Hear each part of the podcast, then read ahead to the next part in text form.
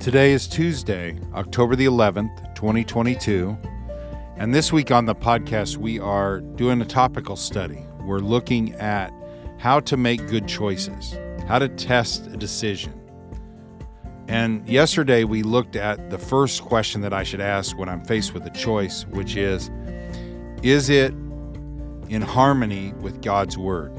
So is what I'm about to do, does it line up with Scripture in the sense that, am I doing what the Bible says is the right thing to do? So I have somebody that wrongs me. I'm now faced with this choice. Am I going to hold a grudge against them? Am I going to be angry and bitter towards them? Or am I going to forgive them? Well, the Bible's pretty clear that I should forgive them, that I should offer them the same forgiveness that Christ has offered to me. So I want to face a lot of my decisions in life that way. At my job, I have this chance to be unethical, but it'll bring me a lot of money. Should I do what is unethical, or should I do the thing that the Bible tells me to do, which is to be ethical and fair and right?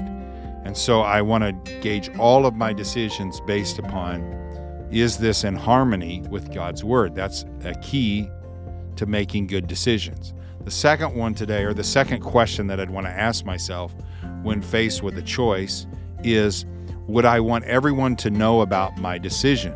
This is the integrity test. So would I want everyone to know about my decision? Proverbs chapter 10 and verse 9 says, "Whoever walks in integrity walks securely, but he who makes his way crooked will be found out." So a man that doesn't have anything to hide doesn't hide.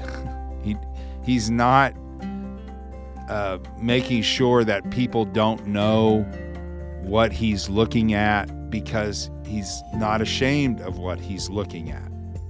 So if I'm doing the right thing, then the right people are going to be okay with whatever I'm doing, and I'm not worried about whether or not they see me doing what I'm currently doing at the moment. For example, if I'm on my phone and my wife walks into the room, I should be completely comfortable with her coming over and looking at whatever I'm looking at. I don't have anything to hide. But if you walk into a room with somebody and they're on their phone and they immediately try to hide it or cause you not to be able to see what they're looking at, pretty good indication that they're probably looking at something they shouldn't look at. It's just this nature, this human nature that we have. If we know we're doing something wrong, we don't want other people to know about it. And this is what has happened in the garden. This has been going on since the beginning of time. This is what Adam and Eve did. Remember when they sinned, before their sin, before eating of the tree of knowledge of good and evil, they had sweet fellowship with God on a regular basis.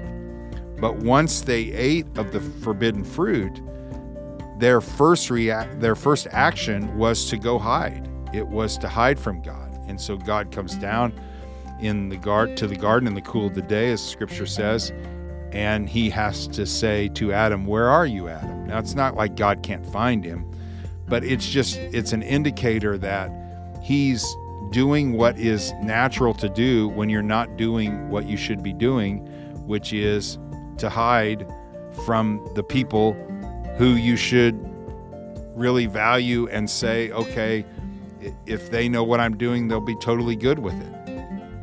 And Adam and Eve hid, and we do the same thing when we're not living as we should live. So that's a good question to ask ourselves. Am I good with everybody knowing about my decision? And that's really the challenge when it comes to making good decisions is who are you okay with knowing? Your pastor knows, your mate knows, your friends know, your kids know, your boss knows, whoever, the people that matter the most, the people that are going to lead you on the right path.